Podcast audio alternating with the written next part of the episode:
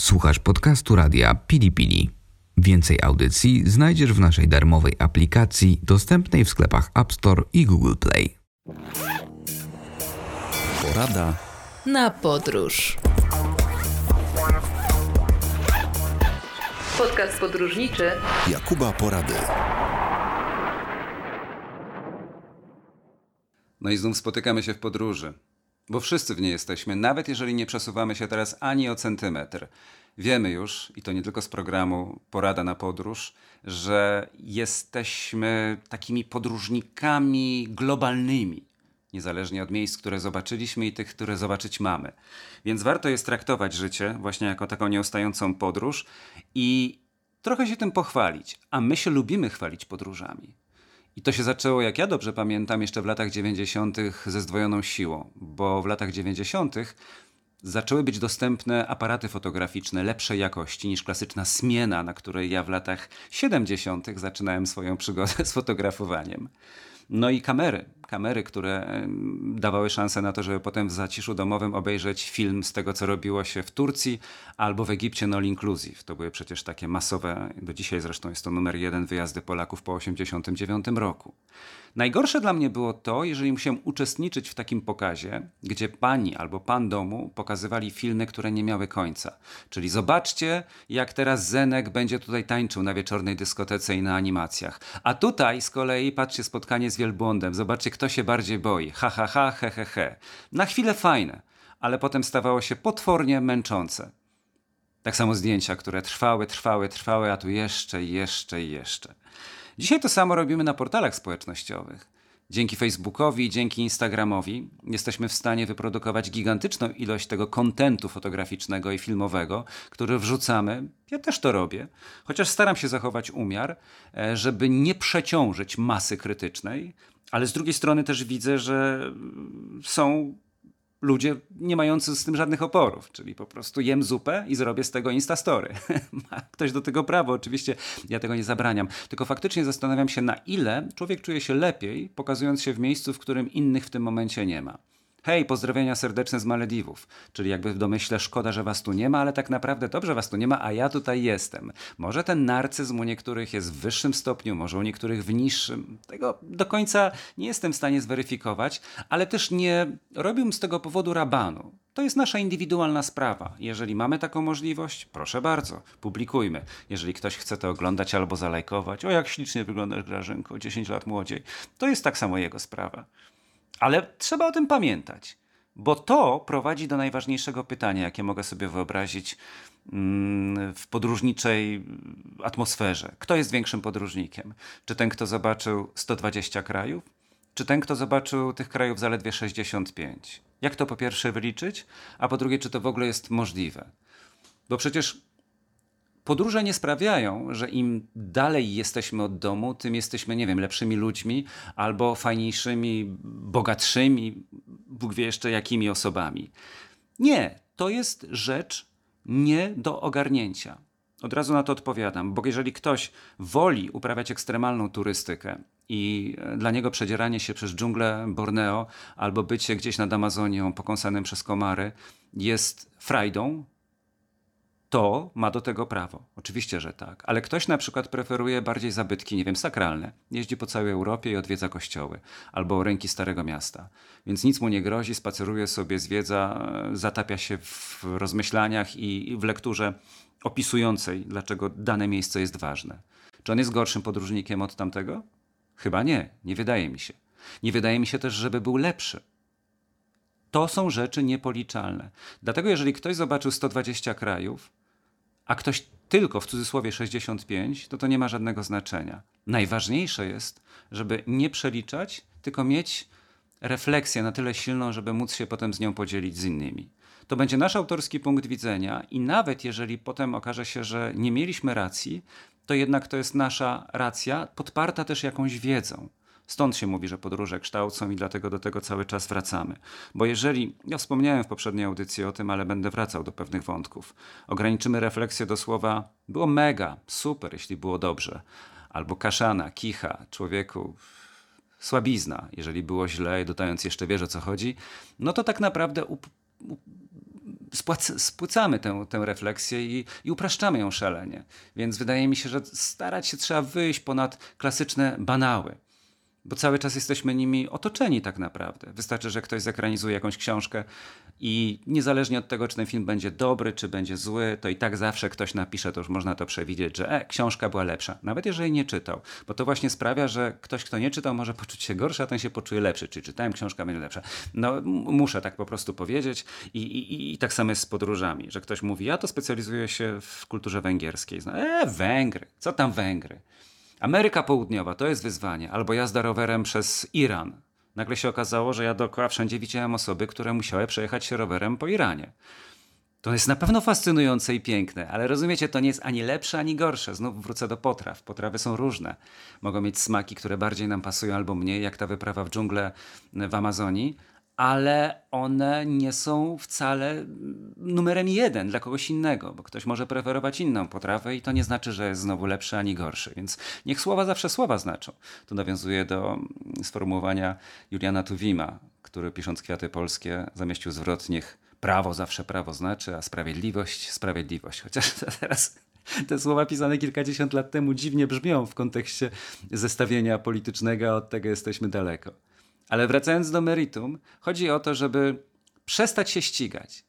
To jest zasada numer 1 dla osoby mającej 25 lat i 125 lat. Bo jeżeli zaczniemy liczyć na to, że jeszcze ten czek, jeszcze ta chorągiewka wbita, to potem okaże się, że ten czas pędzi jak szalony, a my dalej mamy masę rzeczy do zobaczenia, a te, które widzieliśmy, to tak szybko się odbyły, jak wczorajsze harce na imprezie. Człowiek nie wszystko pamięta, a mogły być różne ważne, ciekawe rzeczy.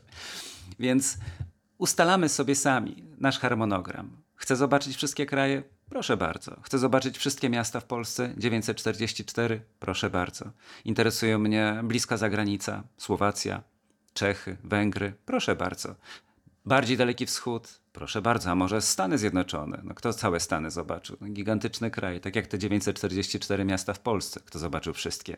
Byliśmy w Zakopanem, byliśmy w Krakowie, we Wrocławiu, ale jakby wydrukować sobie listę od A do Z, od Aleksandrowa Łódzkiego do Żarnowca i skreślać te miejsca, w których byliśmy, okazałoby się, że białych plam jest bardzo, bardzo dużo.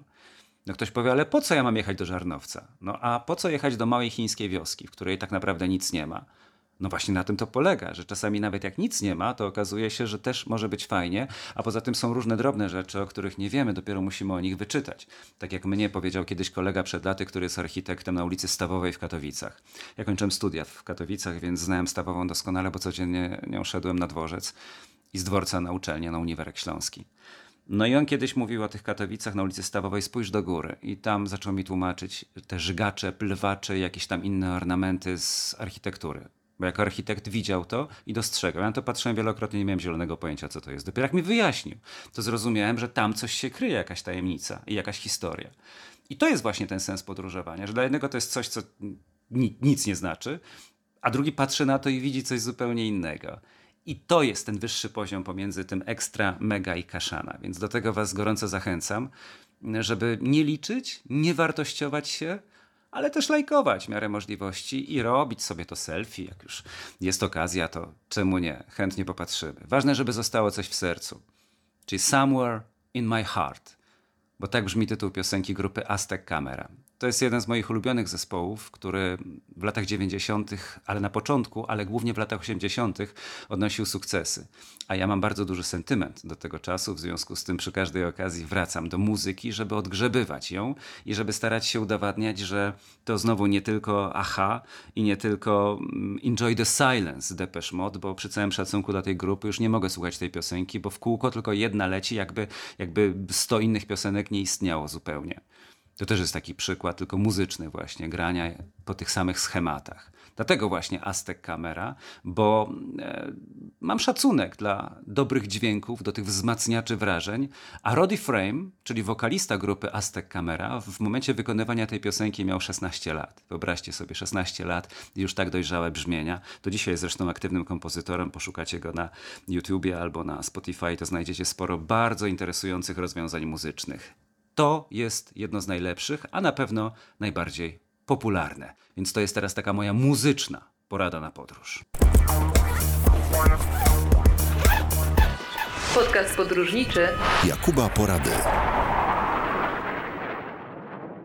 No właśnie, Roddy Frame i Aztec Camera i gdzieś w moim sercu, nie tylko coś w moim sercu, ale także somewhere in my heart.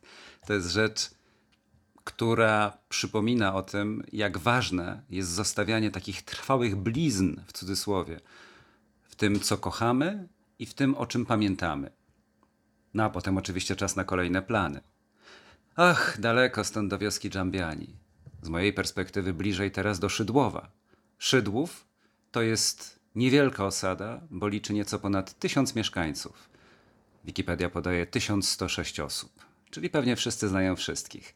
Ale nie chodzi o to, żeby wszystkich poznać, tylko o to, żeby pojechać znów do regionu świętokrzyskiego. Mówię znów, bo już poprzednio zachęcałem was do obejrzenia Ponidzia, ale upieram się, że nie znamy dobrze naszego kraju. Ja też Szydłowa nie znałem, mimo że mieszkałem aż do 18 roku życia, do matury, w Kielcach. Ale nie miałem okazji, bo jak coś jest na miejscu, to człowiek tego nie ogląda, a mniej więcej godzinkę trzeba jechać do Szydłowa. Może nawet krócej, jeżeli jedzie się dobrą trasą i bez korków. Pamiętam, jak są długie weekendy, majowe na przykład, kiedy reporterzy wszystkich stacji telewizyjnych stoją na głównych trasach, bo okazuje się, że większość z nas wybiera albo Krupówki w Zakopanem, albo Mąciak w Sopocie. Czyli jedziemy w sprawdzone miejsca, które są fantastyczne, bo ja bardzo lubię Zakopane i kiedyś zrobię audycję poświęconą właśnie temu miastu, ale może pod kątem miejsc, których nie mieliście okazji zobaczyć. I tak samo Sopot oczywiście, bo przecież w Sopocie nie tylko plaża, nie tylko Mąciak, ale także można na Karlikowie się świetnie rozejrzeć i zobaczyć, jak wygląda taki stary Sopot, przedwojenny. No ale przecież Trójmiasto to nie tylko Sopot, tylko także Gdynia, którą ja darzę wielkim sercem i sympatią.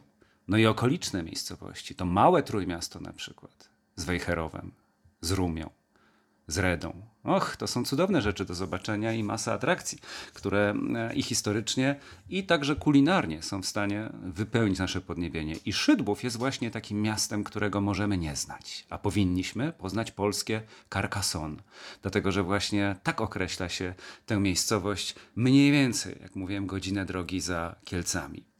Kiedyś Szydłów szczycił się mianem królewskiego miasta, które bogaciło się i na handlu, i na rzemiośle, i pozostał zamek, który strzegł wtedy mieszkańców, jego wysokie i grube mury z 3 bramami. Ten zamek jest na tyle świetnie zachowany, że dzisiaj, żeby zwiedzić go, no to potrzebne jest co najmniej kilkadziesiąt minut. Mało tego, przy wejściu do miasta, przy takiej głównej bramie, znajduje się punkt, w cudzysłowie, zwariowanego przewodnika. To jest przesympatyczny pan opowiadający o historii miasta i o tym wszystkim, co w nim jest ważne. I jak byłem na zjeździe klasowym w niedalekiej winnicy Awra, to poszliśmy taką wycieczką, on za darmo nam to wszystko opowiedział, wytłumaczył i jeszcze poprosił o wpis do księgi pamiątkowej. Więc brama krakowska, pamiętajcie o tym, bo są 3 bramy, opatowska, wodna i krakowska, to jest jedna z tych bram, za którą spotkamy właśnie tego fajnego i miłego przewodnika. Natomiast jeśli mówimy o czymś dla ducha, łącząc to z czymś dla ciała, czyli kulinariami, to Szydłów jest stolicą śliwki. Śliwka szydłowianka. I na samym rynku jest taki wzorcowy sklep, gdzie możemy spróbować i zakupić powidła śliwkowe ze śliwką z Szydłowa, taką regiopaczkę świętokrzyską, dużą, małą, śliwkę z pomarańczą, śliwkę w czekoladzie. To są rzeczy kaloryczne, ale ja tam dowiedziałem się, będąc i robiąc oczywiście zakupy, jak powstaje ta śliwka szydłowska, bo często śliwkę kojarzymy z Nałęczowem, z Lubelszczyzną, też jest wspaniała, ale ta śliwka szydłowska również zasługuje na uwagę. Że to się robi, ja teraz nie chcę popełnić błędu, ale że ją się najpierw wędzi w odpowiedni sposób, na jakimś naturalnym drewnie. Ona musi tak wyschnąć, potem to wszystko się przeciera, odbywa się to bez konserwantów i bez chemii. Więc tak naprawdę mamy czystą formę i dlatego za nią warto zapłacić, bo to nie jest kilka złotych, raczej kilkadziesiąt. Ale kupno nawet napoju z procentami zrobionego ze śliwki, to jest później raj dla duszy. Ja pamiętam, że spróbowałem właśnie takiej nalewki, takiej ratafii śliwkowej, będąc w Gdyni, bo zaraz później tam pojechałem, a z kolei w tej winnicy Awra znów miałem okazję przyjrzeć się świętokrzyskim winom, robionym z tamtejszych winogron. Wspominałem o tych winach na Ponidziu. Dorzucam jeszcze teraz siłą rozpędu właśnie Szydłów. 70 zł za butelkę. czasem nawet 75. To są drogie rzeczy, bo ciężko jest wyprodukować w naszych warunkach klimatycznych taki napój, ale to jest rzecz unikalna, w sensie, że może są jakieś sklepy, gdzie ewentualnie nabędziemy taki napitek, natomiast mamy poczucie jakiejś wyjątkowości, podobnie jak spróbowanie Rokitnika. Mówiłem kilka audycji temu o Mecklenburgii po Morzu Przednim. To jest land niemiecki na zachód od Świnoujścia. Bardzo fajny i ciekawy, na pewno będzie okazja więcej na jego temat powiedzieć. Jeździłem tam hulajnogą, taki sobie sposób transportu wybrałem. Ale widziałem w każdym sklepie Rokitnik, nalewki z Rokitnika, przecier z Rokitnika, sok z Rokitnika.